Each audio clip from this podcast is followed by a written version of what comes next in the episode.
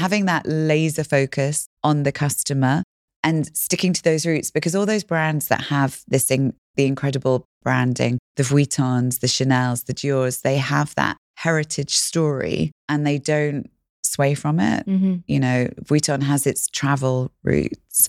Chanel has that audacity embodied by Yeah. Coco Chanel and they really stick to it and it underpins everything they do really Mhm. cleverly. And it doesn't mean they're not changing and modernizing and moving on, but they have that laser focus.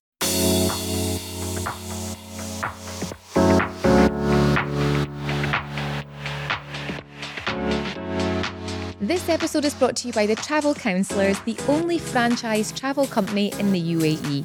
If you're inspired to start a business like many of the guests we have on the podcast, love to travel, and the thought of planning dream bucket list holidays lights you up, then this could be the opportunity for you. This flexible business allows you to work from home, onus, whilst travel counsellors provide the training, back office support, licensing, and access to industry leading booking platform. If you're passionate about travel and have an entrepreneurial spirit and interested in joining a company that put care at the heart of everything that they do, then click the links in the show notes below. Now let's get into the episode. In today's episode of the Kelly Lumber podcast, I speak to Louise Nichol. Louise used to be the editor in chief of Harper's Bazaar Arabia for nine years, previously Grazia. That was where I originally first met Louise, and over the years have followed her personal brand journey. And over the last four years, she has transitioned out of the fashion industry and into fitness. And I thought it was a really interesting take on how she's um, transitioned into that, what it's been like, some of the highs and some of the lows. So let's get into the episode. Welcome to the Kelly Lumber podcast, Louise. It's been ages since I've seen you. It has, Kelly. Lovely to see you and thanks for having me Thank you for with your on. lovely roaring fire. I know, in Dubai. It's But very it's cozy cold in just here. now, though. I was so keen to have a bit of a catch up in the sort of the journey that you've taken through, you know, different careers, the personal brand piece, and, and it just intrigued me to know much more about it. So we know each other through the days of fashion. And and I think even were you not working at Grazia first? I was, yeah. Yes, and I think that's when editor at Grazia. Yeah. And then you moved on and ended up being editor of Harper's. Harper's Bazaar. And then you've had a, a change over the past couple of years. Did you want to give people a bit of a backstory? Sure. So my name is Louise Nichol. I'm 45. I've got three kids. I moved to Dubai in 2005, Mhm. primarily for work opportunities. I was, what was I, like late 20s, mid, mid to late 20s, been working in London as a journalist. Yeah. Loved it, but was hungry to progress up the career ladder. And at that time in fashion journalism, in the UK particularly, it was quite hard to move on. No one left those jobs because it really was the golden age, you know. Mm. Yeah. So if you wanted to be promoted, you've got to sit there until, you know, you're 50, 60. It's different now because this predated digital Mm-hmm. disclaimer. But at that time, so whilst I loved it, I was really keen to have more responsibility, to take more on. So Dubai was, you know, th this great opportunity where you could have the big job at a much younger age. You could be the editor of Grazia at 27, as I was. Yeah. So I loved it for that, came over for that, ended Mhm. up meeting my husband here. We got married. da, da. So I was in fashion journalism Yeah. in Dubai, first at Grazia, then at Harper's Bazaar Mhm. Arabia for kind of all of my career out here. Absolutely loved it, loved it, loved it. But they are jobs that you have to love Mm. because they look and sound and are perceived to be a lot more fun and glamorous and less like hard work than they actually are. It's fashion industry in general, isn't it? yeah, particularly in this part of the world, I think. And in, in fact, in other parts of the world, more so, I think we led the way for having small budgets and small teams. Yeah. And now the rest of the world is catching up to that. Those glory days are perhaps, you know, not not so much there anymore. So what, when I loved it, it was honestly the best, you know, absolutely the best thing in the world. But I, I did hit a wall where suddenly I just almost woke up one day and said, I'm done. I'm just, I don't enjoy it anymore. It sounds so awful to say I don't like the travel, but when you have a job where you are traveling a lot, a lot of time to LA, Mm. which is a, a big old flight, Yeah. um, and you've got young kids, and it just kind of lost its appeal for me. And literally overnight, I resigned. I Wow. didn't really think it through. Yeah. It was a very impulsive decision Yeah. that I just made. And yeah. And I think though when you know, you know, I suppose then you say that knowing now that you made the right decision. it was 100% the Yeah. right decision. I have to be honest, there were a few times financially afterwards when I was like, you know, yeah. I had nothing lined up. I hadn't had any plans. I didn't think it through. I didn't think what I could go on to do next. Mm. I was just like, I know this isn't where I need to be right now. And the only way that I'm going to come out of it is by cutting, severing ties with that industry almost directly and overnight Yeah. and quite brutally. Of course, this was the, this was end of 2018. Yep. So throughout 2019, I was kind of freelancing, still half in, half out of journalism Mhm. You know, kind of still in that world, doing a little bit here Yeah. and there, but finding my feet, trying to figure it out. I did a course online in fiction writing because everyone was like, oh, you got to go and write a book. Yeah, because you follow the stories and the well, fashion. even, and- I mean, I wanted to write. I, I'm a huge, huge, huge consumer of fiction, particularly fantasy fiction, and I would have loved to be an author and write novels, and and I just not very good at it. I found out journalism is very different. It's Yeah. it's factual, you know. So I, I did this incredible course that's really, really highly recommended in London, and it just didn't stir me. And I just, I think I'm a reader, not not a writer of fiction. but you So- tried. but I tried it. I gave it a shot. Yeah. I gave it a shot and it, it didn't, you know, so 2019, then of course COVID hits. And Mm. actually, whilst, you know, the pandemic was so awful and so tragic for so many people and, you know, hi- hideous in terms of the impact that it had on economies and lives. But for me, it actually, in a way, helped because when you strip everything away, Mm. you realize what actually matters and what you want and what you don't want. And if you had asked me before COVID what it was that I loved most in my life, apart from family dinner, I couldn't have told you. I was confused. I was, you know, blinded by the fashion bubble. It was the Chanel handbags and the travel to Paris and the lovely restaurants and hotels. And that's what I thought I wanted because Mhm. that's almost what I'd conditioned myself to hold up on a pedestal. When it was all taken away, what was the first thing I wanted to do when those restrictions were lifted? Go to a group exercise class. Mm. And I would never have pulled, I didn't realize that's what I missed until it was taken away from me. Yeah. And then I was like, ah, okay, this is actually what I enjoy, not the restaurants and the fashion shows and the celebrities and the glamour. It's actually that. Yeah. So let's kind of lean into it. And I trained as a spinning instructor. And was that something that you did that you love doing yourself anyway? Or was it just, I think that's going to fit my energy and work with what I'm going to do? I'd never actually done spinning. I, d- I did a lot of group exercise, but Yeah. more along the CrossFit or Okay. HIIT type workouts. And then went to a spin class as restrictions lifted. It was something I'd always put off because I always thought it was a bit culty okay. and a bit weird on one side and a bit like spiritually, which I'm not. And, and I couldn't- work. That's and I couldn't have all that like it. in a chat going on. And then and then on the other side, so there was one side of it I thought that. Then the other- side, you've got these studios with leaderboards. I thought, well, I could never. I'd just be too Yeah, I exactly. can't, like I don't well, but I think because coming back after COVID, all that pressure kind of gone. Yeah. I thought, okay, let's just give it a try. Let's what, see what people are talking about. Yeah. And just immediately fell in love. And I was like, this, I can really see this. I love it. It's just want to do it every second of every day. I love the music. I love the energy. I love the Mhm. dark. I love the sweat. I love the movement. So just kind of started as a client, then Yeah. trained as um, an instructor, and then Crank advertised for instructors. And I would never, ever have had the balls to apply for that role because I'm significantly older than most of the instructors, not from a fitness background. But one of the instructors there who didn't know that I'd done a course and that was interested in it screenshot the advert and sent it to me, DM'd it to me, and said, You should try for this. Oh, I've got goosebumps. Yeah, and if, I if he hadn't sign. have done that, then I would never have put my hand up and kind of stepped into that audition because huge imposter syndrome, huge. But because he did that, because I thought he's seen that in me and he doesn't know that yeah. I've kind of seen something it in me as well. Yeah, yeah, yeah. That gave me the confidence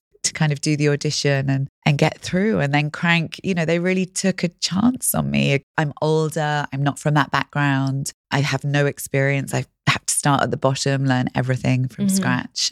But the guys that run that fitness studio in Alserkal are pretty magic. I had them on my podcast. Yes, of course you've had Nuno, Yeah, haven't you? yes, I so you have, know, yeah. you know, he's pretty magic. I'll link and- his episode in the show Oh, notes for yeah. this as well, for those that want to hear the backstory of Crank. He talked a lot about culture and people. yeah. And he said a lot, if they're not the right fit, we don't have them, but we're a family. Like I really remember him being quite passionate about that as well. It's so true. And it's not just the owners or the management or the instructors, it's the crew, it's the clients. It really is a very special, special community. It's a very flat hierarchy. So yeah, the yeah, crew, he talked about that as the guys well. that, but but he's not, and and I'm not.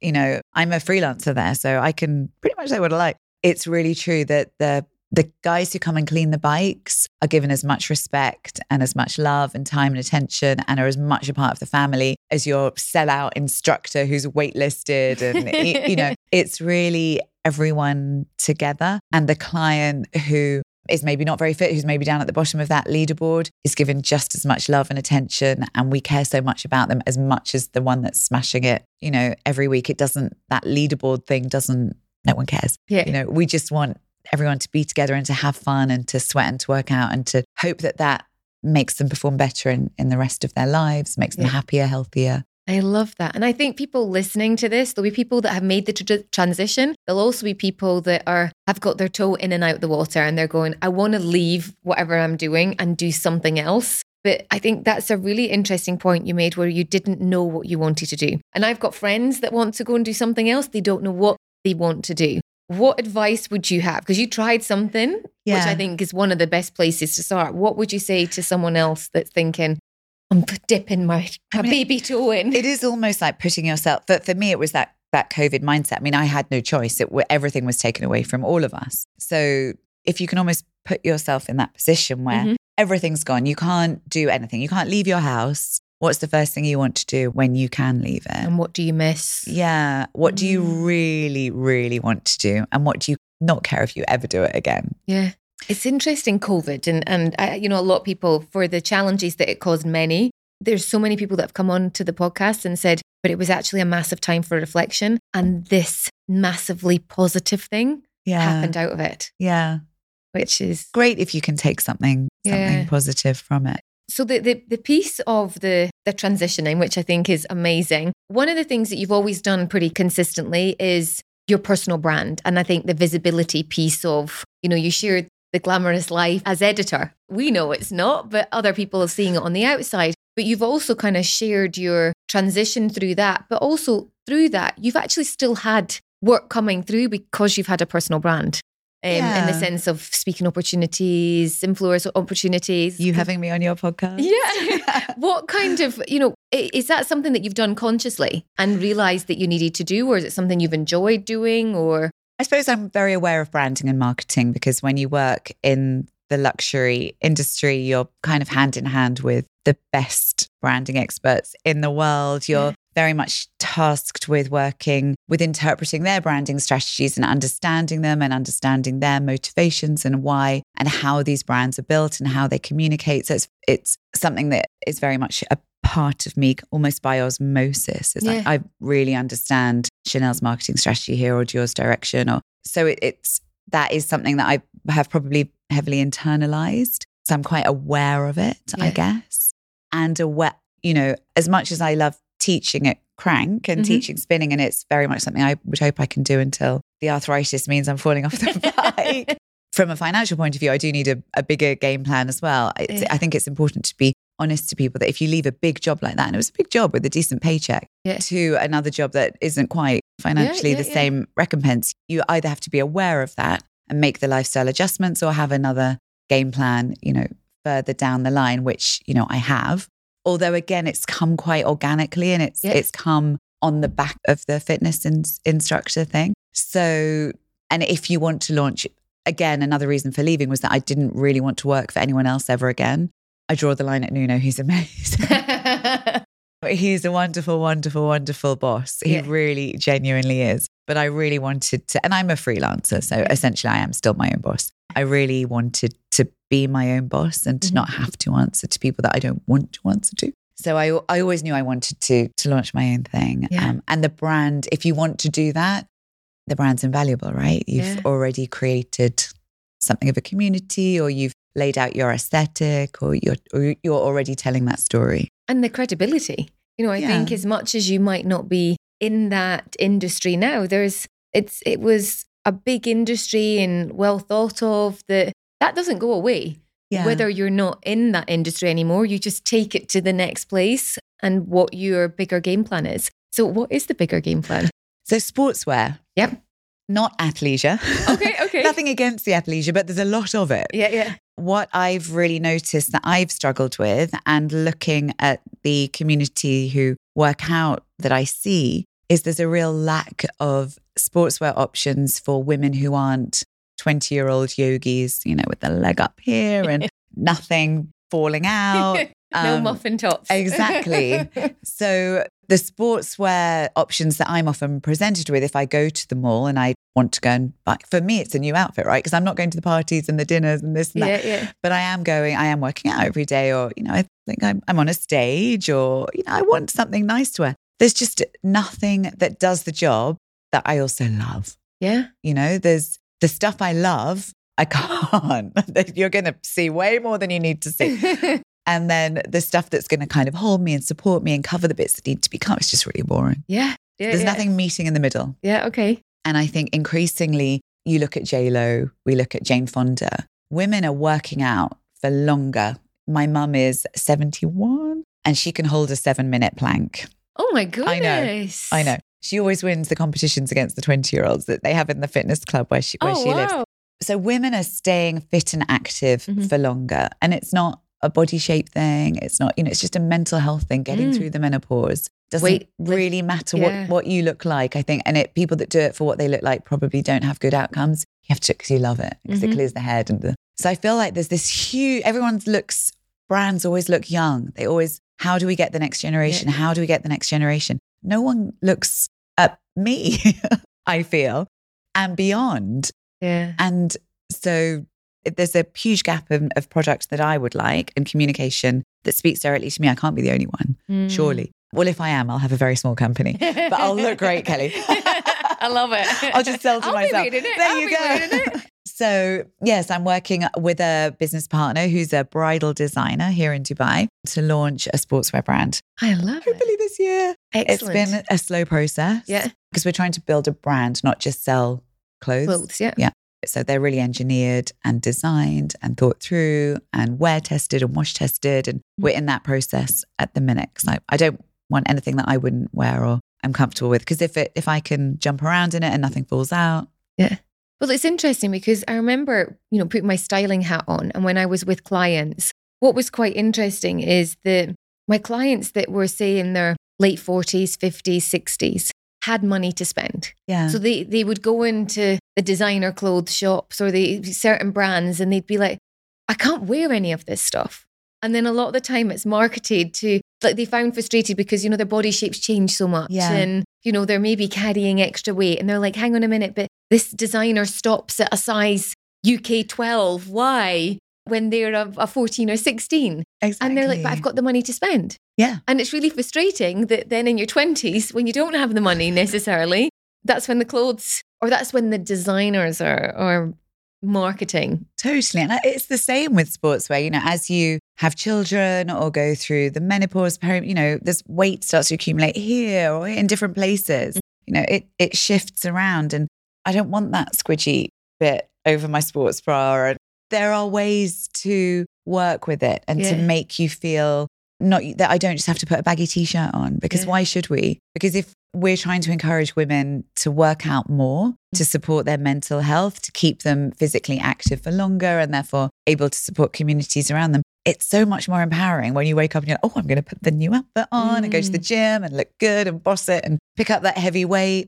rather than like, oh, I've got to put some saggy old leggings and throw a t shirt over the top because I don't want, you know, to show people everything. to see and Yeah. but it's quite an interesting mentality having someone also been through the last three years shall we say four years of really that feeling that you said you, you have to love it like I, I miss it when i don't work out so i'm in that headspace now where it is part of my day and it's a non-negotiable Perfect. Yeah. but it's funny about the clothing piece that i never valued the clothing that you wear and how you feel going to the gym because I was like, hey, it's the gym. It's going to get sweaty. What does it matter? But actually, wearing something really nice when feels good when you're working out, Yeah. it makes you work out more. Definitely. It really does. And I think that's all part of your brand as well. You know, that style piece, whether it's in the gym, whether it's on Instagram, out, home, whatever, is all how you present yourself and how you feel. and yeah. And I love it when clients come into the gym wearing like a rocking outfit and just looking, it lifts the entire energy and it Mm. it inspires me in a way to to work out hard. And I'm like, yeah, it's you know, you like to be around aesthetically pleasing things, Yeah. I think. Whereas when everyone's just in a drab t-shirt, it's like, oh, school PE lesson, you know, we got to get through it. But I love it when people are like zhuzhed up and, you know, Yeah. Looking fire. And it's not, it's really not a body size thing. You know, Mm, it's mm, just about being confident and looking cool and feeling happy in, in what you're wearing and feeling, yeah, I look my best and I feel safe to jump. I think that's also really important. Yeah. Like, you know, it it's the everything's going to hold in, or it's not Exactly. going to. It's not Because going to rip. you know, when you're on the beach, okay, you're in swimwear, but you're pretty much horizontal like this and you can breathe in when you walk to the bar, but you don't have to move around too much. Whereas in the gym, you've really got to have that ability. You want to feel free and you want to feel you can jump around, but also why not look good doing it? Yeah. What are some of the strategies that you've learned from your fashion days, the luxury brand strategy interviews that you've had with people? What are you bringing into your brand? Like, what's kind of resonated with you that you're like, hmm, I think having that laser focus on the customer is really, really important. And it's very easy, as I'm discovering, to get swayed from that, particularly in sportswear, particularly when you're trying to do something that no one's really doing. Mhm. So it's quite hard to convince the factories or to explain to them of what I'm trying to create when everything else is X, Y, and Z, which is for your 20 year old yogi who has 5% body fat. And so you, you do start to question, oh, maybe I should just do that. But I'm like, no, no, no. I know I'm the customer. I know I can't wear that. I know it's not going to feel good and look good. So having that laser focus on the customer and sticking to those roots, because all those brands that have this in, the incredible branding, the Vuittons, the Chanel's, the Dior's, they have that heritage story and they don't sway from it. mm-hmm. You know, Vuitton has its travel roots. Chanel has that audacity embodied by Yeah. Coco Chanel, and they really stick to it and it underpins everything they do really Mhm. cleverly. And it doesn't mean they're not changing and modernizing and moving on, but they have that laser focus. Is it, is that Chanel? Yes or, or no? And, Mm. you know, they really stick to it. So, what are you bringing in your your story of you not being able to find? Yeah. So, really taking that woman, that's, I would say 35 to end of life woman who has got a bit of money. I'm not too worried about price. I'm quite happy to come in at a higher price. I think there's some elasticity in the sportswear market. There's a lot of com- people, people competing down at the bottom end, and Yeah. it's very disposable, and the product's pretty rubbish. And you wear it once and you realize it looks awful, and you've got sweat patches, and uh, so you never wear it again. It sits at the bottom If of the drawer. don't feel good, then that's not No, coming out. And that's actually, even if it was made out of recycled polyester, it's not sustainable because you've never worn it again. The sustainable piece for me is the piece that you wear again and again and again because you love it. It does the job. You look good. You feel confident. You don't need to worry about it. Put it on and you can go and boss your Mm. workout. So, yeah, just having that focus on really strong, powerful, beautiful, not child. You know, it's not wanting to be that 20 year old yogi because I'm never going to be her, Mhm. but I could be JLo. yeah. watch this space. so, if I was to cast a, a wand and say five years from now, where is the brand? Does the brand have a name that you can share? Yeah, it does. It's called so that it's two words. Yep. The first word is allez, A L L E Z, as in the French for go. The second word is kit, Mhm. as in gear Mhm. or stuff, you know, like your sports kit, Yeah. basically. So allez kit. The primary branding is that the allez Yep. piece, but for various trademarking reasons, I needed to. Okay. so, and it's also fairly gender neutral. So, Yeah. hopefully, you know, the dream would obviously be to go into menswear, what have you, in the Okay. future. But strongly starting with women to get that luxury positioning that I want, the Mhm. performance. We're starting very, very small, Kelly. Here I am talking a massive game. I'm starting tiny. Okay. I'm really inspired by Huda. Yeah. Beauty. She started with $6,000 and one pair of false eyelashes. We're kind of on that model of starting tiny, tiny, tiny. I'm bootstrapping it. Yep. We're like, I've got friends doing graphics. You know, it it's really tiny to get it right and build and build and build. If it performs as I think it will, because Mhm. I do think in fact, I know there's a huge hole in that market, then hopefully we'll get to a point where we can get some investment and really scale it and ideally go global. Yeah. I mean, I would love it to be a billion dollar brand in five, ten years.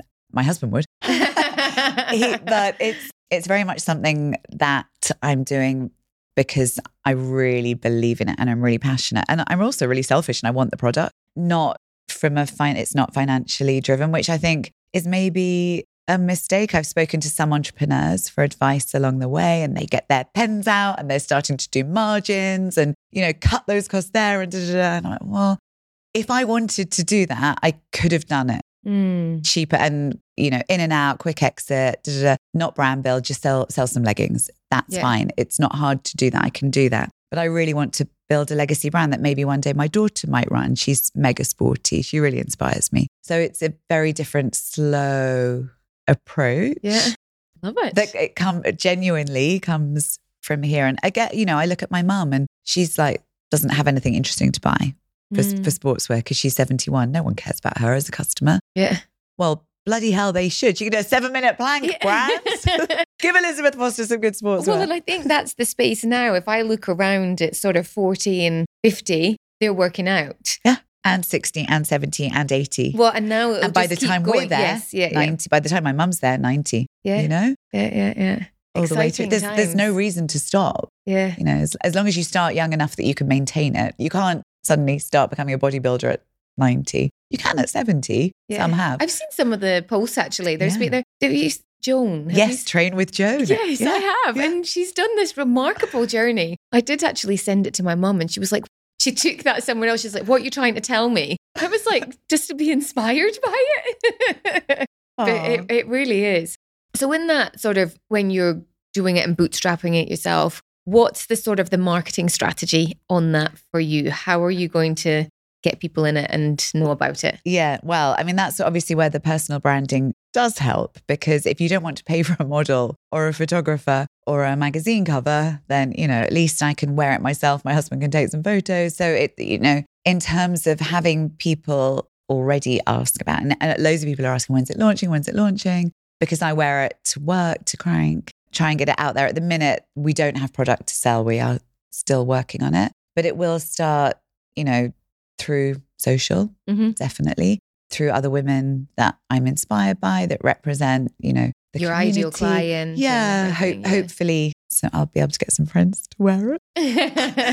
I hope, but yeah, I mean, in initial stages, there's obviously there isn't budget, so it is taking advantage of opportunities like this. Thank Yeah, you yeah, very much You're welcome. to get the word out there and try and talk about it. But yeah, slowly, slowly. I'm not going to chuck a ton of money onto paid advertising. It's something that I want really people to believe in the product and buy Mm. it because it really works for them, Yeah. not just because they've seen an ad on Instagram. That's a different DTC sales strategy that will eventually eat itself. You know, this is very organic, slowly. Well, and I think that piece where you have got the brand, that you are wearing it, that you have got an audience, that it's kind of the obvious next step to go, well, what can I do to sell to that audience? Yeah. Did you always think that you would have a clothing No. line at some point? No, no, because I'm not a designer. I can't draw, but the love for fashion and dressing up and color and fabric that never goes away. away, I've always had that. And I think I have it more now that I don't work in the fashion industry. I Mhm. think when you work in the fashion industry, you you do hit a wall with it. And Mhm. you're also it's very prescribed what's cool, what's not cool, what's on trend, what's and often the stuff that's on trend is like, I'm not wearing that. yeah, but it's very much goes against what I like or what I would genuinely like. But it's cool. And a lot of the stuff that I love is not cool. So you kind of have to quash a bit of yourself to fit into that, you know, that sort of French girl, cool vibe that whatever it is that's going on. Whereas I'm naturally a bit more like Barbie ish, you know. I love pink and shiny. And, you know, if I was to really let my own self shine through in terms of fashion, it's my own taste is probably not what the industry would consider as cool, Yeah. but it's what I like. And now that I don't have to worry about representing, Yeah. I can embrace my inner peaches and cream Barbie, Kelly. I love it. Did you feel leaving this sort of fashion industry behind that it was a little bit of a relief? Yeah, it is. It's it was an immediate relief. And then everyone's like, don't you miss it? Don't you have FOMO? You're not Fashion Week. You're not Kim Kardashian's in town and she hasn't called you. Occasionally I'd be like, what have I done? You know, and it, I have to be honest, there, there are times you think, oh, I'm, I'm not invited to that. Or, you know, they've Forgotten. people that, you know, you thought were maybe friends or, you know, but again, you, I'm lucky enough that I'm a 45 year old woman. I'm sensible enough to understand how it works and to be able to step back and not take it personally and realize I didn't want to go to a dinner anyway. I want to go to bed at seven o'clock. I actually hate it when I didn't High like it. five to early nights. I didn't like it when I was invited for the dinners and I was getting paid to go. to That's the other thing. When you when you leave and you're freelancing and you get you still get invited to events, you're not being paid to go to them anymore. You know, previously at least I was getting a salary. So it's like, is this how I want to spend my time? I'm not getting paid to be here. I'd rather be in bed. What am I get? How is it helping my life? Yeah, yeah, yeah. So I, I kind of pulled back a lot from things, which is probably why I get invited to nothing now because I, I don't Yeah. really want to go. But you do kind of want to be invited, even though you don't want to go. It is that thing, isn't it? It's tricky, but I you just have to stay strong and say, okay, it looks great and it looks lovely, but actually, I'm going to feel better if I just go to bed and Yeah, because I only asked that from my own perspective as well. That that I thought that I would massively miss the fashion piece, and and I still touch on it in in what I do with the personal brand piece and clients, and I still love the opportunity to help them with their personal branded style and where they're Yeah. going. So I can touch on it a little bit, but from the events perspective, or you know, being in on it, it actually feels I can be more me. I don't know why I felt I couldn't be me before, but I don't know if that's a thing in the fashion industry that there is always this you need to be someone else. Yeah, there is. There is definitely an element of conforming to whatever is perceived as Mm. chic and cool and and that might not match with yeah, your your authentic self. And when you work for a brand like Harper's Bazaar, more than Grazia, Harper's Bazaar particularly, you know, it's 150 years old. There's this huge heritage on your shoulders of style and grace and elegance that as the editor in chief, you are entrusted to continue and promote. And when you're a bit of a klutz who likes a pink shiny dress and isn't actually that chic Carine Roitfeld, you know, Yeah. type character, um, you are always trying to put yourself into a box that is Mm. maybe not the Yeah. actual fit. Whereas, you know, on the stage, flipping it back to Crank, on the stage at Crank, when I'm teaching a spin class, I can play whatever music I want. You know, I can play Britney Spears, I can play banging EDM, I can play both of them back to back. That I can entirely be myself, and the best instructors are the ones who are themselves. And if Mm. you don't like me and you don't like my music and you don't like my energy and my vibe, that's totally cool. There's a load of other instructors you can Yeah. go to, but I don't. I can be me. And again, with Crank, actually, interestingly, at the beginning, I did try a bit to be that cool instructor and play the latest Swedish House Mafia release, you know, even if I didn't really like it. And then I realized, you know what, it's not, it doesn't speak to me. I have to play the music that I love, that speaks to my soul, that makes me smile, that makes me want to sweat and move. And hopefully that, you know, that comes across. But you have that freedom. Whereas I, in fashion, I never felt Yeah, I had that freedom. that piece. Yeah. Thank you so much for sharing this. I have one last question, and I guess Sure. it goes back to into the the brand piece of an editor and, and those that are maybe listening and going, how can someone get featured? What do you look for when you're featuring someone, whether it was Grazia or a piece in, in Harper's? What are some of the key things that So I think the first thing, and it's really boring, but the thing, the first thing that people need to know if you want to be featured in a magazine or a publication, read the magazine or the publication. Familiarize yourself with the staff that work there, what their job titles are, with the sections of the Mm. magazine. Think about where your story could fit into one of those sections. Because when people would approach and it was very clear they'd never picked up a copy of it, Yeah. I'm not your personal PR assistant. Sorry. We're the editor's job is not to tell the story of the brands. Okay. It is from an advertising point of view, but Yeah. that's a whole other story that is a different podcast. That's a, a campaign podcast. It's to serve the reader and to give the reader interesting stories. So we're not thinking, you know, we should be thinking about the reader and what's going to be Mm. interesting for them, what they're going to learn, what they're going to take away from it. That's my job as an editor, not to promote someone's business. Yeah. Obviously, if that someone's business is has a million dirham a year advertising contract with us, it's slightly different, different piece. So you really have to think about tell how your story is going to inspire that reader. Mhm. Help the journalists out they're swamped, particularly in this part of the world, really say, okay, this is going to fit really nicely on that page. This is the angle. Try and understand how that how those stories are put together. Do as much of the work for them as you can in terms of great high res imagery that hasn't been seen anywhere else, that fits the style of the magazine. Anything that's going to save them time and money whilst speaking to their reader is going to really help. But please read the magazine, at least buy a copy, pretend that you're really familiar with it and be nice about it. Say, I loved your last issue. The story on so and so was so inspiring. It made me do X, Y, and Z. Then you've immediately got them on side. So don't Great tip. call up and ask for a staff member that left five years ago, which would happen all the time, by the way. Really? Yeah. Wow. Yeah.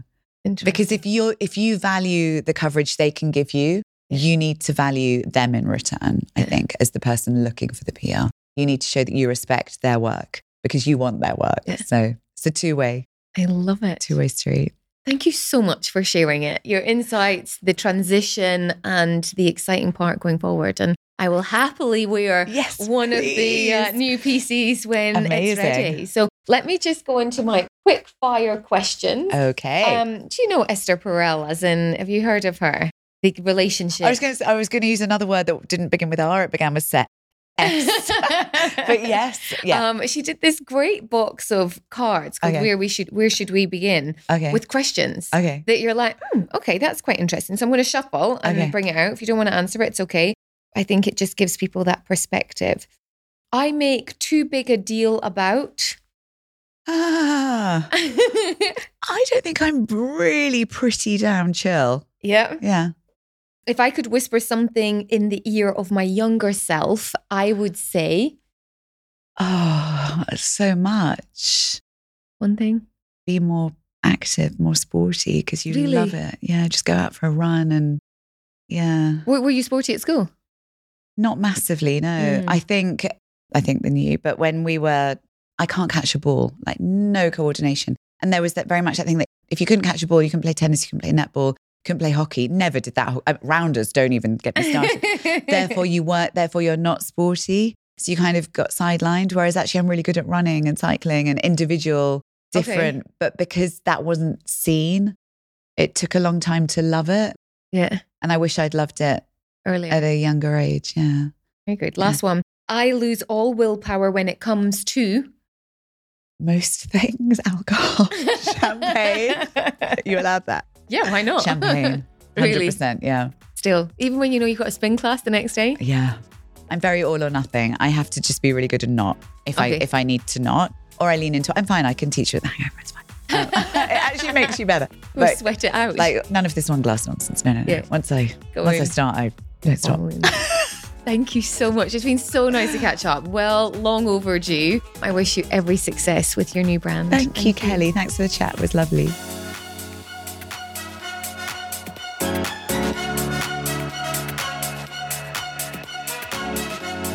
Did you enjoy this episode? If you did, then please leave a review on Apple Podcasts. This is how more people can hear about the amazing stories and guests that we have on here. Even better, you can also share this on social media, screenshot it and share it on your Instagram or on your Facebook or on your Twitter account. The more people that see these episodes, the more awareness it brings to small businesses and those that are trying to make an impact and difference. And if you want to know more about how you can develop your personal brand, then check out our new website, Brand New Creators, designed by our in house team. And we are in the business of helping you to increase your online visibility, build industry authority, lead change, motivate, and profit. Who doesn't want that? I look forward to speaking to you soon. Until next time, bye.